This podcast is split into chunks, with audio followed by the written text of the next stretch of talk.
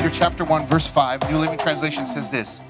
In view of all this, make every effort to respond to God's promises.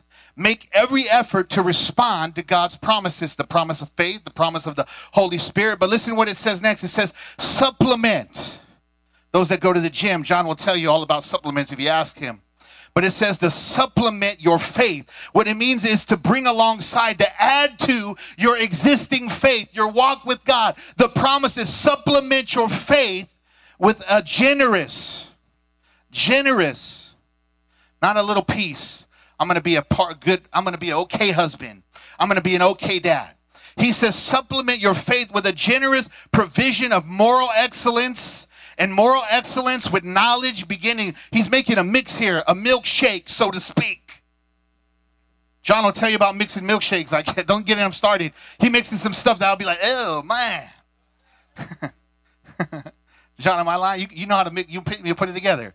So he says to mix excellence with knowledge, and knowledge with self-control, and self-control, which is self-discipline, with patience, endurance. Patient endurance. Uh-oh. That word patient with endurance.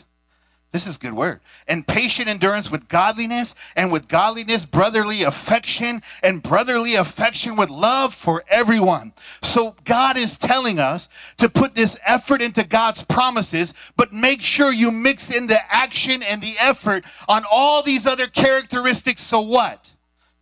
Verse eight says, the more that you grow like this, supplemented, healthy, mixed faith, the more you grow like this, the more productive. Say productive. That's what I, I want a life that's productive, right? I want to put effort into something that produces. I want gains, John. The more productive and useful, useful, you will be in your knowledge with Jesus Christ. Not only will you grow, you'll be productive, but you'll know your knowledge with Jesus Christ, because Jesus was not a man without effort. He is not a God that's not willing to do the work, to do whatever it takes to see the promise fulfilled. And so when you begin to mix faith with effort and action and live this way, you'll really know Christ. So this series, this is all this is about. To grow, to be productive, to be useful in the kingdom of God. And if we're going to put in the effort, we shouldn't be wasting that effort. Because a lot of us, we want to do these things. We're willing to put a little bit of effort, but we end up wasting time and wasting our effort. John's going to explain what wasted effort looks like. So this morning, I, I wanted to set the table and speak this word and to pray that you really catch the heart of this series. It's not just another, oh, here, we're going to go and do it. This is to transform your life. So let me pray over you and impart this. Father, over every person in this church, God, that we would understand that this is a message of go. This is a message of action. This is a series of tra- series of transformation, God. And if we really catch it in our hearts, Lord, that you will not only transform us, God, but you will transform the circumstances around us, that you would begin to change this community. You would change this city, God. If we are willing to invest one hundred percent effort into the things that matter. And so I thank you, God, that we would catch this in Jesus' name. Amen. So now I'm going to tag in the dude that's going to feed you as I set the table. Come on, give it up for Pastor John. Praise God. Amen. Praise God. Don't trip out on my feet. Amen. I ain't got no shoes on right now. Praise God. And uh, yeah, why don't you guys bring that right up here. Amen. Uh, thank you guys. Amen. Uh, I have my left foot swollen. My right foot got a bone spurt. Amen. I know those are pretty difficult sometimes, but you know what? I don't let any of those things stop my effort this morning. Amen. And so, listen, we, we talked about, Pastor Richard is bringing up, uh, you know, uh, the effort, the effort that we put in. And so I want to talk about how do we undo our efforts? Hello, somebody. I mean, really, how, how do we undo our efforts? We come to the house of God. We might go to a, a Friday night life group. We might come to, you know, church faithfully on Sundays. But it's so easy to undo our efforts, isn't it? Sometimes. Amen. We make a plan. We have a goal and we do all these things. And then all of a sudden, during the course of the week, it is so easy to undo our efforts. But is it really? Is it really that easy to undo our efforts? And so this morning, I want to talk about, I want to talk about Samson this morning. I want to talk about a man who had an incredible gift from God. I want to talk about a man that killed a thousand men with the jawbone of a donkey. I want to talk about a man this morning that the Bible says that his mom got a visitation from the angel of the Lord, and she could not have any babies. The Bible calls her barren. She could not have any children at all. But an angel of the Lord shows up in the middle of a field. And the angel of the Lord begins to speak to her and tells her that you are going to have a child. And this child is going to be a child that is special. This is going to be a child that I am going to raise up to, uh, to, to beat the Philistines, who had Israel, what, locked down for forty years because Israel was in disobedience. And so God begins to raise up a young man by the name of Samson. By the way, Samson in the Hebrew meaning sun, S U N. The brightness of God is about to show up. Amen. The brightness of God is about to show up on the people of Israel. And so this morning, I want to really touch on this. And if you put up that first scripture, amen, you'll see my props, these fancy props that I have up here. And uh, just keep this in mind. This dolly is God. I want you to keep in mind that this dolly right here is God. I said on Wednesday, I said on Wednesday that Delilah gets just way too much credit.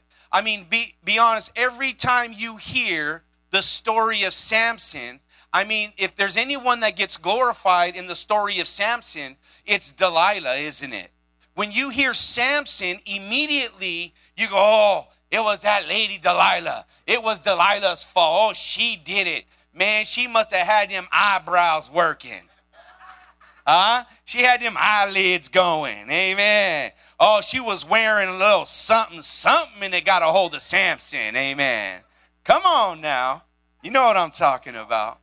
And so here's Samson, you know, and we look at uh, we look at Delilah and Samson, and Delilah and Samson being the strength of this story. But what if I told you that Delilah gets way too much credit?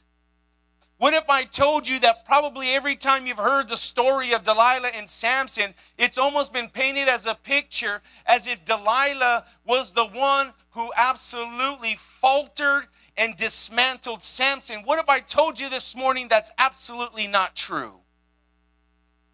Come on, somebody. Look what it says in Judges sixteen fifteen. Then she said to him, how can you say I love you? Uh-oh.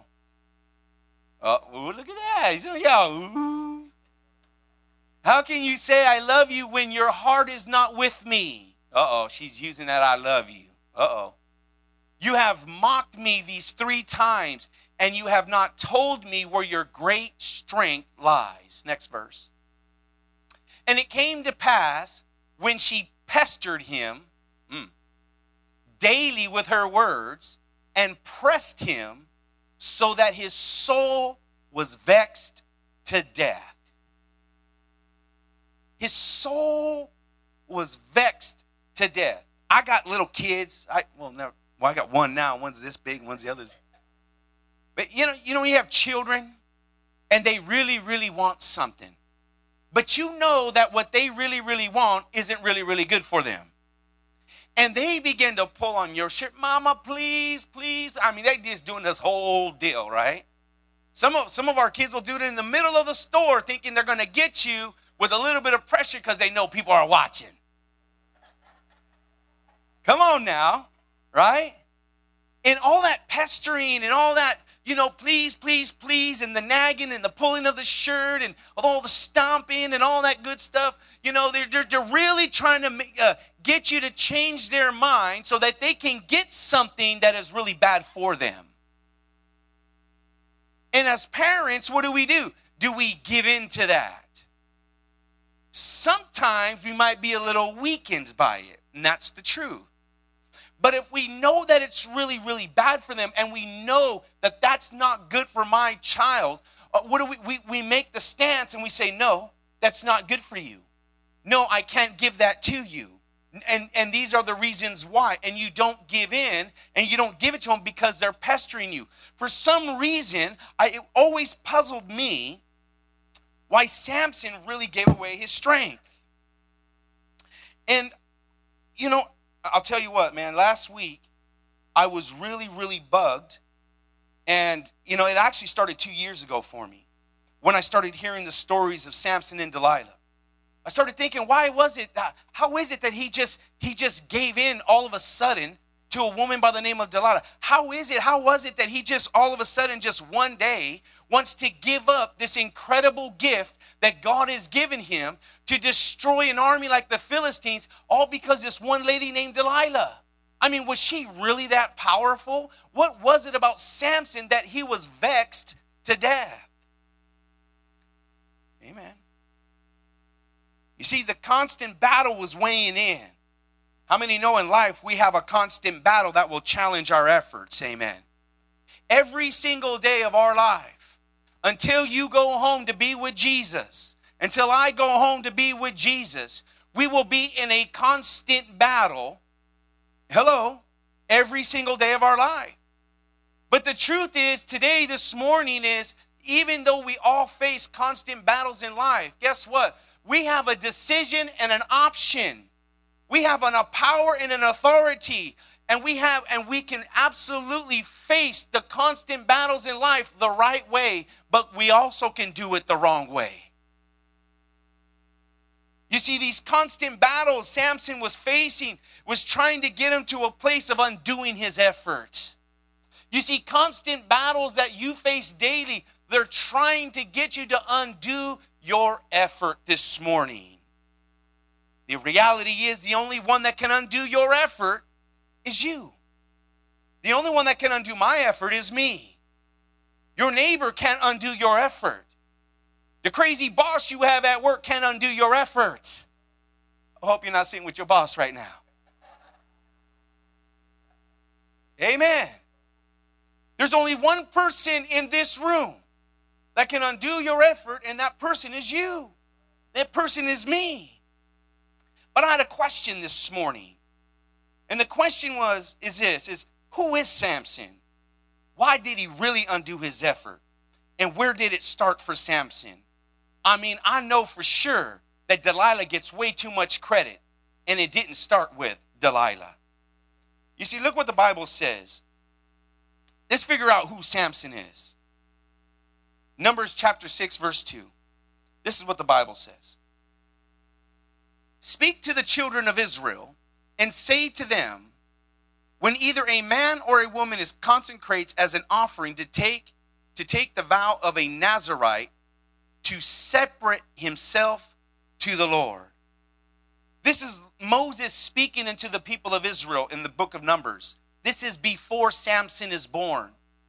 Samson was When Samson was born, when the angel of the Lord showed up to his mom and then unto his dad, he says, your child shall be like that of a Nazirite. Your child will, will not get involved in strong drink, cannot partake in any wine. In fact, when she was pregnant, the Bible says this. The Bible says that mama wasn't even allowed to eat grapes. Oh no, Jesus, not the grapes. I love grapes. I'm not kidding you. When I read that, I was like, oh, man, Lord, I love grapes. I really did that. Amen. That's how serious the vow was on Samson's life. He was a Nazirite. Amen. From birth. But you see, the thing is, is that Samson, he was separated and he was dedicated to God. Now I want to get into some things where I believe that when Delilah shows up, Samson doesn't have the strength of God. Because how many know we need the strength of God? Amen? I'm going to give you a few examples of Samson right before he meets Delilah.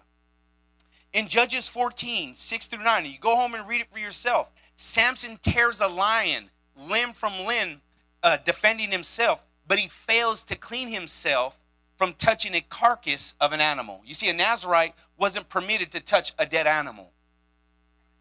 And so here he is, he tears apart a lion. He's got his hands in the carcass. He already violated what God said not to do. Samson then goes back later to find that same lion, that same carcass, and it's filled with honey. And he eats honey from the carcass. And not only does he eat the honey from the carcass, but he takes his hands and he goes back in there. He eats the honey and he takes it to mom and dad.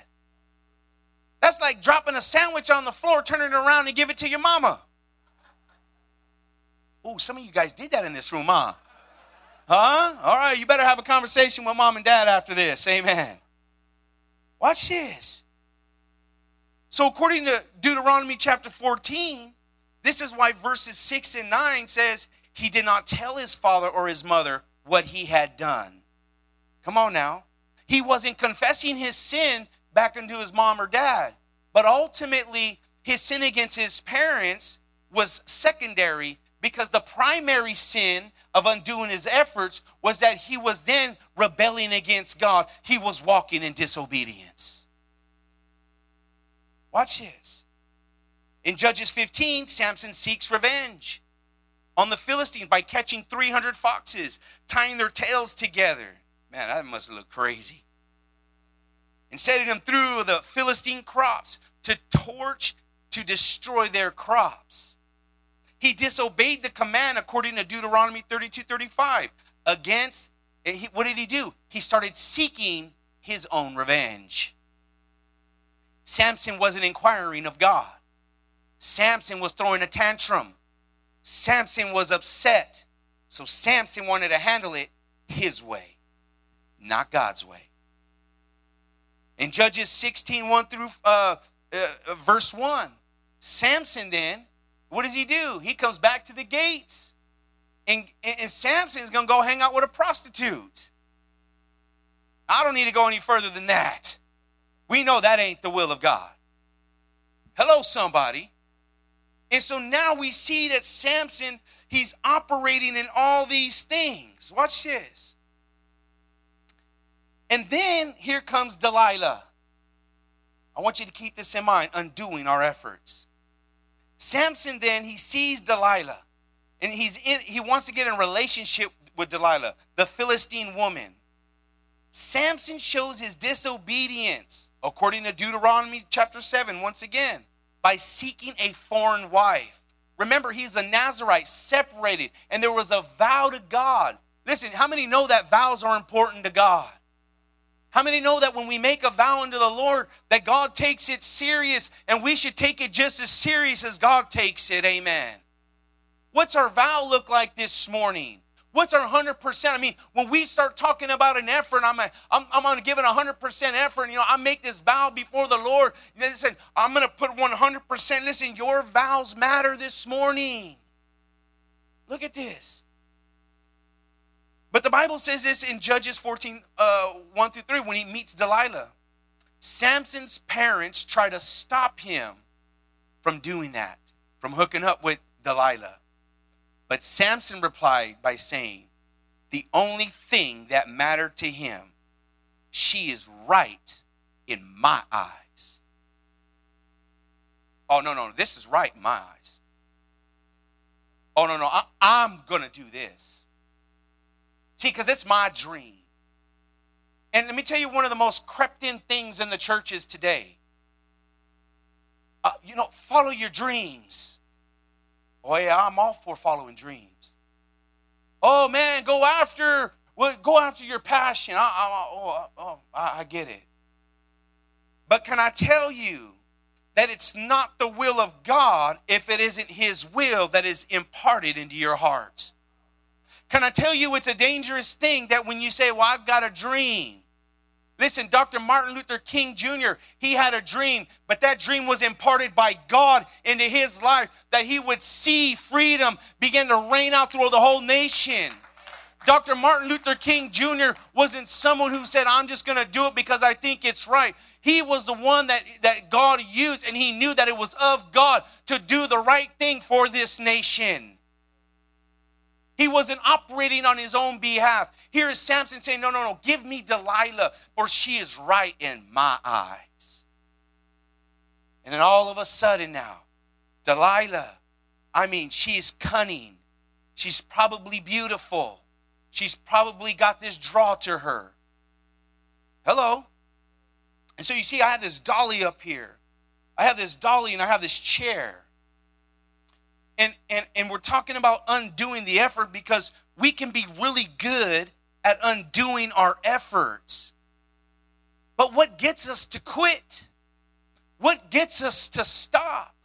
And so we say, well, it was Delilah. She just showed up. This is Delilah, by the way. This is Delilah. How you doing, Delilah? And so all of a sudden, Delilah just shows up. But aren't you more powerful than that in the Lord? I mean, aren't you stronger than that in God, that when a Delilah does show up at your door, that you know how to walk in an authority and in a power to say, no, no, hey, Delilah, what? You don't belong on this doorstep. You need to get out, because this is the house of God. Oh, listen, I'm so filled with the presence of God, and I'm so filled with God's word that I understand that when I begin to detect a Delilah, Delilah, you got to leave right now, because I am a man and I am a woman of God. Come on, somebody. Pastor Richard started talking about supplements and supplementing your faith. But can I tell you that supplements do not work appropriately if you don't have the right nutrition? Can I tell you that? Can I tell you that you can take all the supplements you want? You can swallow all the pills that you want, but if you don't got the right nutrition, the supplements don't work the way they're supposed to work. In fact, it's quite the opposite. Proper nutrition maximizes the supplements that you take. Hello? Somebody help out the preacher this morning. So I got this dolly. And so I do things. You guys know I preach to the deaf. So I, you know, I do things with my hands. Amen. So here's Delilah. You see, with the dolly, we pick up boxes. I was even thinking about grabbing one of you guys and put it up here, and I was going to chuck you up. So think, look at this. It's God. I'm in the hands of God. Right now, I'm in the hands of God. And so Samson, in the beginning, we know that he was, there was a vow that he, that he was called a Nazirite. And there is Delilah right over there. Delilah's not even in the picture. She's not even around. See, Delilah gets way too much credit. What the real problem was is, is that, that Samson started weakening himself before Delilah even showed up. Oh, well, I, I see that. I, I like that. So I'm going to go ahead and do that. He stepped, but God didn't move. Huh. Oh, look at that lion. I'm going to tear him limb from limb. I'm going to go over there. I'm going to tear this lion up. I'm going to rip them up, because I got a gift that's on my life. God has given me a gift, so I'm going to rip this lion up. I'm going to tear it all up, and he tears that lion up. But there's got to be something wrong about that, because he was afraid to confess that to his mom and dad. The Bible says in the Old Testament to honor thy mother and thy father. But there was something that wasn't right about it, so he wouldn't confess it. So he took another step away from God. And then all of a sudden, he, he moves over again. And, and, and he's getting into some more troubles, the, the me's and the I attitudes. And on the way back, he sees honey inside the lion that he kills. The Bible says that he's a Nazirite. He's not supposed to touch a dead carcass. But inside this deadness was some temptation. Inside this deadness was some honey that he wanted to eat. Everybody in this room wants to eat some honey. Come on now. Everybody in here, there, you, you, you, there is, there is a honey of your life. Can I tell you, you have the opportunity and the options to look at temptation and say no. And all of a sudden, what does he do? He goes and he starts digging into the honey, and he starts eating it all up. It's not that he's eating honey. He's eating honey out of a dead carcass. I don't think anybody in here would reach into a dead dog and eat a Snickers bar. Oh, I got one hand that said, yeah. No, I'm just kidding. We're going to talk after service, brother. No. Amen. And now he went from doing this. He got off. He got off the dolly of God. He, he said, I'm going to go over here because I see, I think this is right. Oh, no, I'm going to come over here. Uh, no, see, I think this is right. It's all right. I killed that lion anyways because I have a gift that God has given me. I've got the gift of strength. The strength, the, the Spirit of the Lord was upon me, so I killed this lion. So you know what? Maybe it's a treat for me, but there's honey in it. I killed it anyways. I'm going to go ahead and partake into this honey. I'm going to go rip it out. And you know what else I'm going to do? Uh, everything I pulled out of this dead carcass, I'm going to go ahead and give it to my mom and to my dad. And now the dishonoring of mom and dad, now he's starting to get away further and further from God. And oh, check this out. Look at this prostitute. I'm going to go hang out with this prostitute. Well, you know, the Bible, and this is really strange what the Bible says. The Bible says that he didn't stay with her until past midnight. Almost as if that made a difference. I was with her like only an hour, bro. Just an hour. I mean, you know, her and I, you know. It's twenty minutes, bro. Hello, somebody. Like if you can justify, you know, sin. And we start to minimize, well, it's all right. You know, it's, it's all right. I, you know, I just got a little, couple issues. And then all of a sudden now we're stepping away and we're stepping away because, you know, I saw that this was good. I took revenge on those Philistines. I'm the one that tied up three hundred foxes and set them on fire to destroy all their crops. I, uh, uh, crops. I saw that right in my eyes, but never once did I stop and look and ask God, God, is this right? Where should I go, God? And let him be my leader and let him be my guider and let him be the one to where I go. And it, come on, somebody. He got off the dolly of God. And so now he's so far away that he, when Delilah shows up to the door, there is a distance between him and God. He was undoing his efforts. How? By disobeying what God says to do. The number one thing that I have found that when we begin to dismantle everything about our walk with God is when we start walking in disobedience. Disobedience will get you further and further and further away from what God wants you to do. And do you realize that when the, the more that we operate in disobedience, the easier it is to put our hand in a dead carcass to reach for honey. And the further and further we get away from, from the Lord and from his word, how easy it is that when we when we get before and Delilah comes knocking at your door, that you have no power, no strength, no ability. All we know how to do at this point, because we are so far, because we've practiced disobedience so much, that we just say, you know what, Delilah, scoot over. Let me sit with you, baby.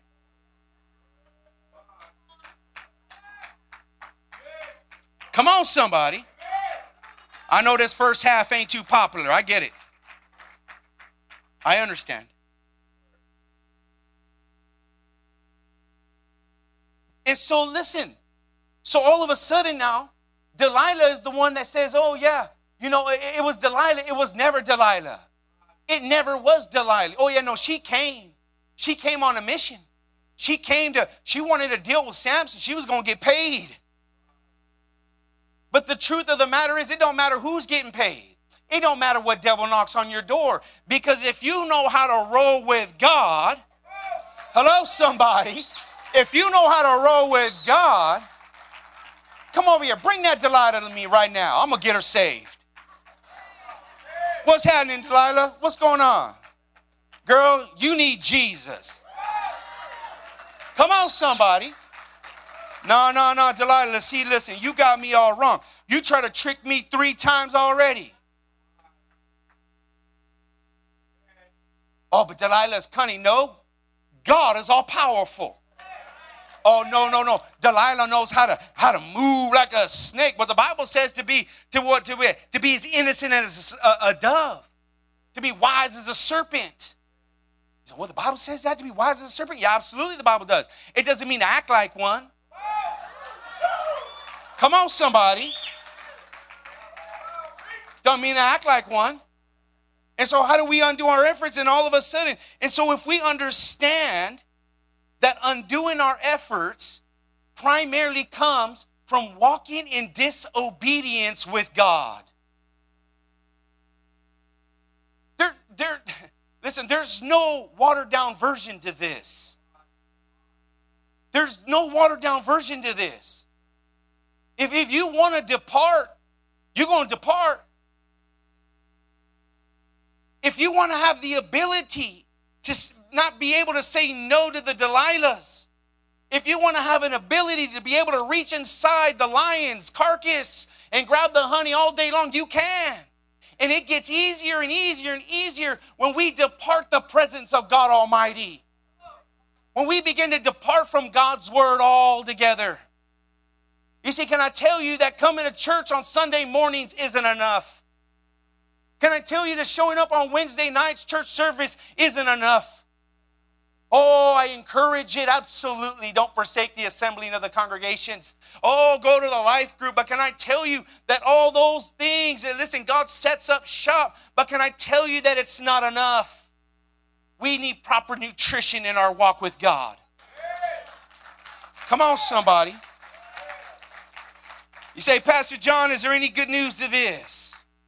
Because I feel like when I begin to spill that out, there are some of us in this room that begin to understand that there are some areas of disobedience in my life right now. And can I tell you, if that's you, I got some good news for you this morning. Can I tell you that God will never leave you or forsake you this morning? Come on, somebody. Let me tell you what happened to Samson. Samson loses his strength because he tells Delilah what happens to his hair, uh, where he gets his strength from. He, he his hair gets cut. In other words, the vow that he made as a Nazirite is now moved. And now he has no more strength. He can't break the handcuffs. He can't bust the rope no more. And now they got him. And now they've tied him up and they delivered him into the Philistine when God originally called him to deliver the people of Israel out of the Philistines' hands. But now the Philistines got him captured. Here is a man that showed incredible strength to kill a thousand men with the jawbone of a donkey. And he wasn't even packing it. He just saw it on the ground and said, give me that. I'll make use of it. Why? Because the Spirit of God is in me. I'll take him out. Here is a man that all of a sudden now was just swayed, and all of a sudden he just wants up to give up the gift that God has given him. You know, the Bible says to fan in the flame the gift of God which is already in you by the laying of hands. The Bible didn't say give up the gift of God which is uh, laid on you by the laying of hands. It says to fan in the flame the gift of God. It says to stir up the gift that is within you. See, there's a gift that is on the inside of you that God wants you to stir up. Can I tell you that when you begin to stir up that gift that God gives you, can I tell you that things will change? Can I tell you that people will be healed? And all of a sudden now Samson is in this place where now he has just absolutely released the gift of God. He has walked away because he undid his efforts by being disobedient with God. We can undo our efforts this morning. We can come early to church. We can go to the Bible study in the morning. But if we are merely hearers of the word and not doers of the word, we can begin to undo our gift, because it's in the hearing. When we hear the word, God will speak to you. God will talk to you. And then all of a sudden, God is going to get you to become active. And then that's where it begins, whether I choose to obey or disobey. A lot of us in here can read the Bible, but can we live it? Hello, somebody. And all of a sudden now, it's close, he's, it, it's all done. He's captured, he's done. The Bible says this strong, incredible man of God with this gift, all of a sudden who was chose to, to, to release the people of Israel, all of a sudden now this guy, what happens to him? His eyes get plucked out. Incredible strength. And now he can't see.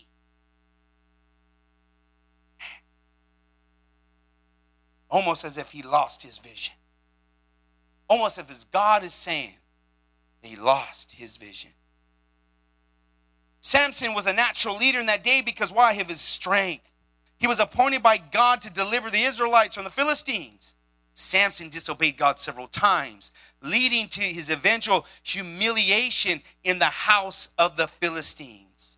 But the good news is this, is that God forgave Samson in his disobedience and gave Samson back his strength. Come on, somebody. We need to what? Obey God.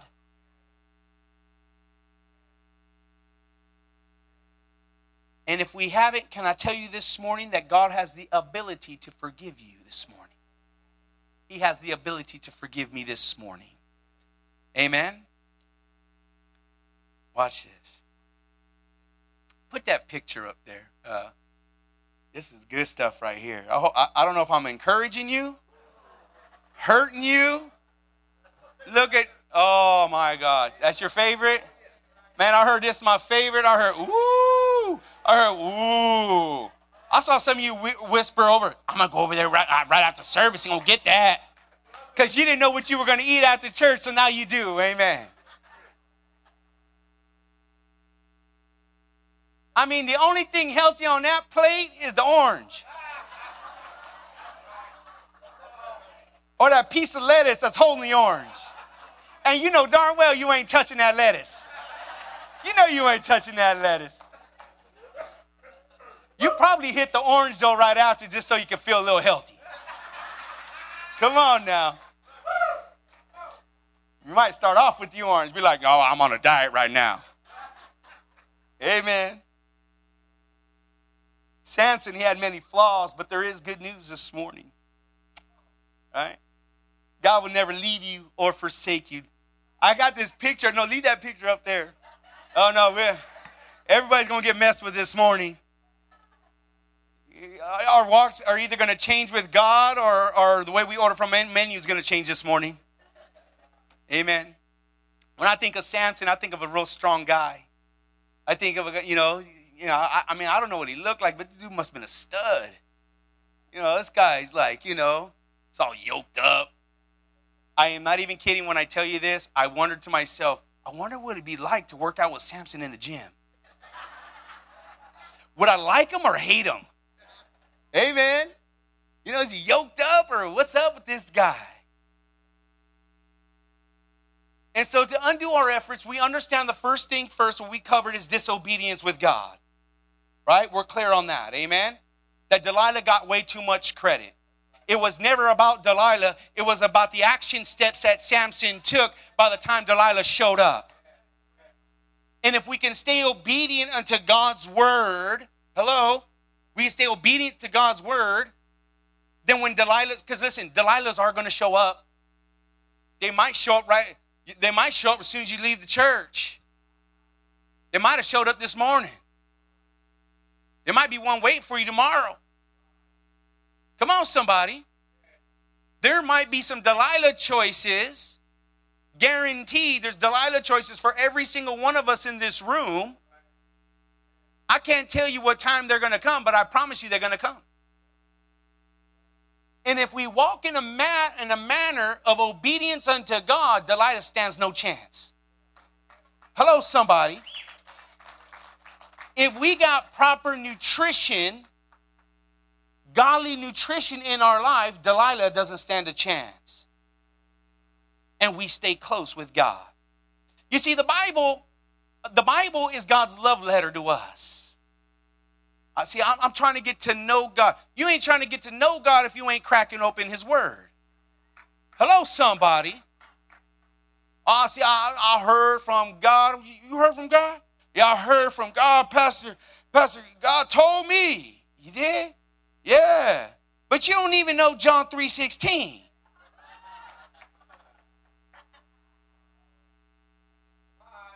Oh, but see, I'll be hearing from God every day, but you don't be reading about him. Come on, somebody. How do you take on the things of the world without proper nutrition in God's word? Look, you can go to the gym all you want. You can go to the gym all you want. You can go five days, six days a week, seven days a week. Go kill yourself at the gym.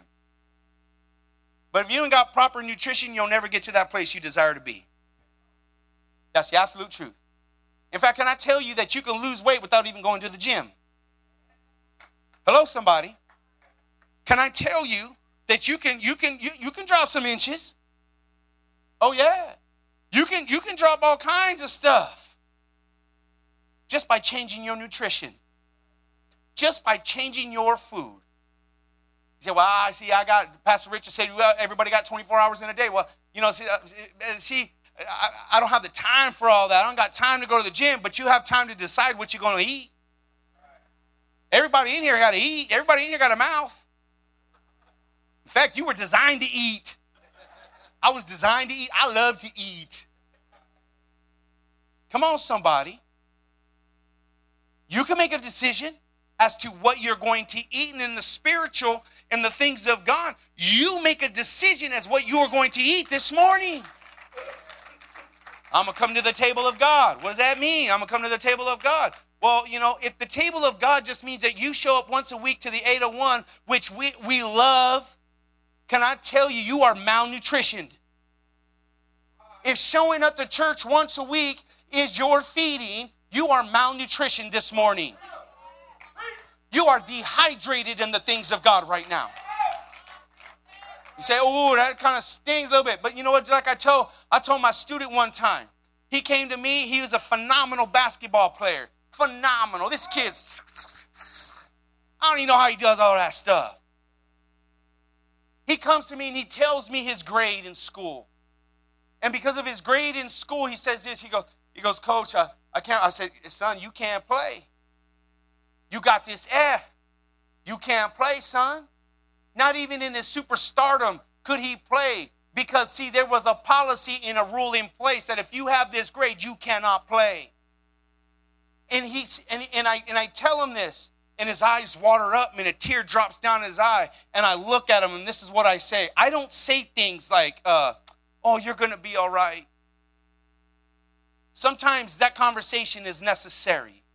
But in this situation, uh-uh, that's not, that's not what Coach John said. Coach John looked at him, and I said, son, did it sting you? He said, yeah, Coach.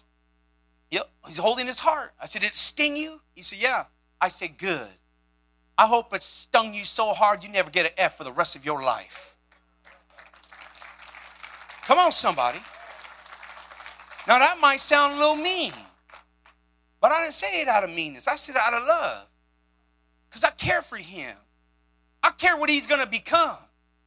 And if we depending on church services to, to hear from God, if we if we are depending on, you know, I'm going to show up early on Sunday morning as if, you know, this is the only time I'm getting revelation from the Holy Ghost, we are malnutritioned this morning. We are not built to take on the Delilahs of life. But God indeed gave us a word. God indeed gave us his word. And God gave us a word that can take on any Delilah if she ever decides to show up. God gave us a word that when disease knocks on your door, you look at disease and say, disease, you got to go because I am a child of the Most High God. I walk in power. I walk in authority. Oh, death, I do hope you show up because I walk in the abundance of life. I'm not undoing my effort just for any old devil. In fact, I'm going to undo the effort of a devil who tries to show up to my house. Why? Why? Why can I do that? Because I am I have the nutrition of God's word on the inside of me. I believe God's word. Oh, it propels me up. I walk in the manifestation of God's word. I know what God's word does. I've seen it before. I see it again. Come on, somebody. God's word changes people. You can't come and just be feeling sensationalized. Oh, I got the goosebumps. We ought to be getting goosebumps when we crack open the word of God. Come on, somebody. I'm going to crack this open. What? Ooh, the Bible says, therefore I have the power of life and death in my tongue, and what therefore shall I speaketh? Uh-oh. Pastor John busting out the King James. Huh? Come on, somebody. I'm talking about walking into places where the human eye and the flesh say, no, you don't belong there. But the Spirit of God says, no, show up there. I need you to show up there. Why? Because you are you have the presence of me on the inside of you. You carry my word. And I've called you to evict some Delilahs out of that area. I've called you to start moving mountains. Uh, listen, this is the power of God's nutrition in our life. I love going to the gym, but I'll tell you what, I'll undo every effort that I got. That if I go and work out and put in some work, and believe me, friends, I'll put in some work. I don't play around. I'll put in work.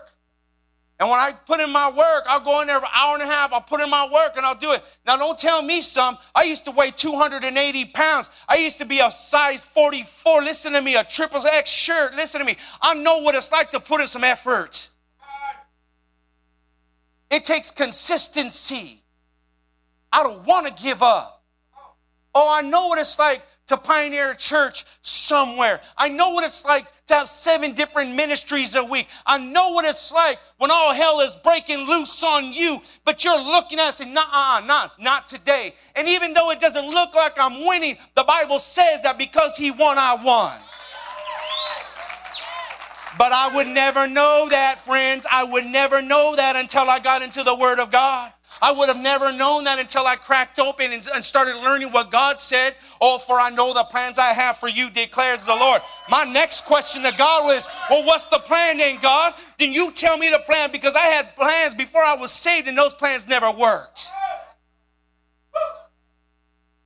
And all of a sudden now, listen, I go to the gym, but listen, I go to the gym. And I go eat this three thousand gravy sausage. And I ain't going to lie, that looks good, don't it? Come on now, y'all love cupcakes. I love cupcakes.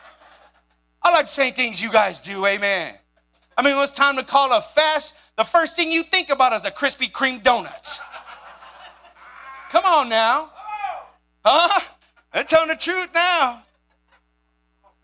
But can I tell you that proper nutrition is what you do before you go to a gym and what you do after the gym? Can I tell you that proper nutrition will help get you those gains?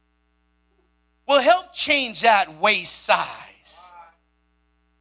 And in the same way as walking powerful men of God, I want to give my one hundred percent effort into what? I mean, if there'd be one thing that you had to put one hundred percent effort into, that everybody in here that we should have in common, it's one hundred percent effort in God's word. Okay, yeah, maybe God has something different for you in terms of plans and callings. Okay, I get it. Maybe God is calling you to go to a nation and preach to, you know, a million deaf people. Maybe God is calling you to go be a missionary, uh, maybe somewhere in Africa. Maybe someone's going to end up in a Soviet Union. Maybe God is calling you to, to pioneer a church. I don't know. Maybe God is calling you to uh, lead a, a, a life group, a Bible study. I don't know. I don't know what God is calling you. But one thing I do know is this, that God calls all of us to his word. And if we're going to give one hundred percent efforts, one hundred percent effort looks like this. My nutrition comes from the word of God. Amen? I'm going to give you one more scripture and we're done.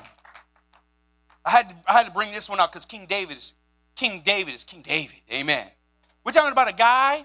We're talking about a guy when everyone else was shaking their knees and shaking their elbows. And they say, you kill that giant, I'm going to give you no more taxes. Now, man, I wish somebody would tell me something like that. What, where's the giant at? I don't have to pay no more taxes? Lupe, I'm, where's the giant at? I don't want to pay no more taxes. Amen. And the congregation said, amen. Thank you. Amen. Unless you want to pay taxes, that's on you. The reward was don't pay no taxes. Marry into royalty. And some crazy amount of land. And thousands of soldiers. I mean, see, where, I, where I came from, we heard something like that. So, hey, check this out, bro. What? Let's go jump that dude and split it. Come on. You know that's real. Some of you guys are some bad dudes, though. You guys would have just did it all by yourself. I wasn't that bad. Amen.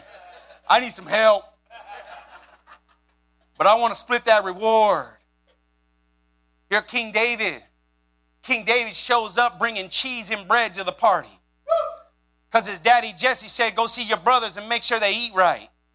Make sure that you bring them some proper nutrition because they in a war. David shows up and there's this big old nine-foot, crazy-looking, six-toed giant. Come on now. Crazy-looking dude. I mean, I remember one time I got in an elevator with a big dude. I just thought he was heck of big. I thought, man, this guy looks crazy. Can you imagine a nine-foot dude? And David shows up to a war that no one wants to fight. David shows up to a battle that no one wants to take on. David shows up to a nine-foot giant who hadn't put a hand on anybody, but shows up in the morning and shows up at the night. And he'd been screaming for forty days and forty nights. He's yelling at the soldiers, and the soldiers are so intimidated and afraid of this giant that has, oh, because they've heard that he's never lost a fight. Oh, because he's the Philistine giant. He's huge and he's big, and just looking at him, I am already thinking in my mind that I'm outnumbered. But can I tell you that David was properly nutritioned in God? Can I tell you, a man of small stature, when he showed up, he didn't see the size of the giant. He saw the size of God. Come on, somebody. And he wasn't going to allow no big old giant to undo the effort, his effort when it came to facing this big old giant. In fact, he did quite the opposite. He said, God, if you want to roll, I'll roll. Come on, somebody. And he says, this day you'll stop defiling the armies of Israel and you'll stop mocking my God. Uh-oh. Quite different from Samson. Samson started saying, me, me, my, my. David's saying, my God, my God. This is my God right here. I'm going to take you out. I'm going to kill you. What does he do? He started, he overthrows this giant. Why? Why does he overthrow the giant? Because he is properly nutritioned with the things of God. He knows who he is. It's like the old song we used to play a couple of years ago. I know who I am. Huh? I know who I am. When I, can I, I'm going to give you a little tidbit that I do. I know this probably sounds dumb. Whatever. It's John Davis. When I face things, and I, and I look at them, and I just know. They, I, just, I, I, I just know there's just no way. My flesh mind wants to always tell me there's no way. There's no way. It can't be done. But my spirit man, because I, I spend time in the Word, my spirit man, mm, it, it, it take, puts on a new jacket. My spirit man says he's the way, the truth, and the life. My spirit man said, what you want to do? Speak death or life. My spirit man says, oh, he says, all things are possible to those who believe. My spirit man is then garmented in the things of God. And then I come out with this saying that I always say when I face it, I will not be denied. I say that to every giant I look at. I'm not going to be denied. Because the reality is there's only two people that can deny you. One is sovereign, and one is the vessel. Only you can deny you, and only God can say no. Proper nutrition in the Word of God. Look what David said. Look at this. Look what David said. Real quick, look at this. Your word I have hidden in my... Oh, we got to say that a little bit more. Your word I have hidden in my... That I might not... against you.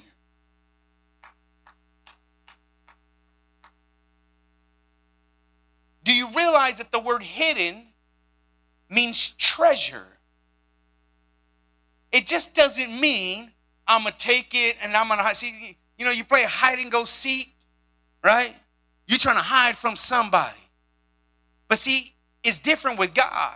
When the Bible says I, I hide the word I have hidden in my heart. You ain't trying to hide from God. You're trying to let God in.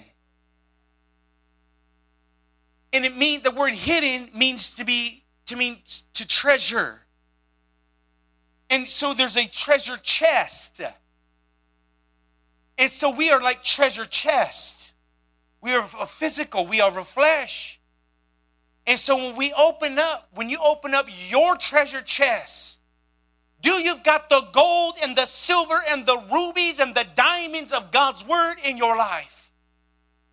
Are we taking time to say, God, I value your word. God, I want your word to be on the inside of me. Why? Why is it so important? Because when chaos happens, peace arises. When nonsense happens, you make sense of all things.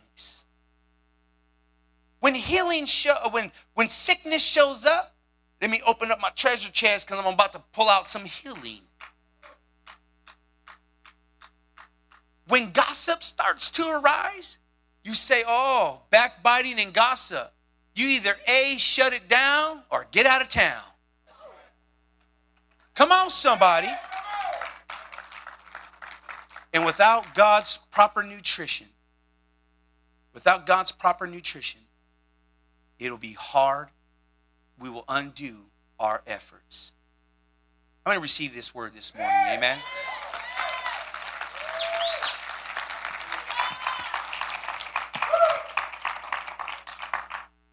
And I told a story this morning as Vic's going to play. And, of course, I always give an opportunity for salvation. On Wednesday, I talked about a, a killer, an effort killer. And the effort killer was called comparison. You know, comparing one another. You know, really, when you compare to one another, do you realize you're really competing against God? You realize that? It's like, you, you'll never be me, I'll never be you. That's a beautiful thing. That's a beautiful thing. Maybe I'll never preach like you and you'll never preach like me. That's a beautiful thing. Praise the Lord. Different. We're all different. But I was telling this story to, to the group that meets in the morning. Gosh, so horrible. And I remember one time that I was so caught up in comparison. One time in my life, this was years ago. I was so caught up in comparison that it started to take me out of the will of God, because I started to think that I had to be like Pastor so-and-so and Pastor so-and-so. And I was actually getting out of what God was calling me to do. See, unity isn't all being the same. Unity is serving the same God, complementing one another, understanding one another's gifts. We'd never be the same, but we're brothers. We'd never be the same, but we're sisters. And I'll never forget on a Wednesday, you guys know my mom and dad are deaf. I preached to the deaf nation. That's the nation God gave me. He gave me that. I never asked for it. I was born into it. God gave me this nation. In fact, I never even wanted to do that. God called me to the deaf nation. He didn't call you to a deaf nation. He didn't call you. No, no. God gave you everyone got their own nation. But I almost derailed that nation because I got caught up in comparison. And I started to notice that my nutrition in God started to die down.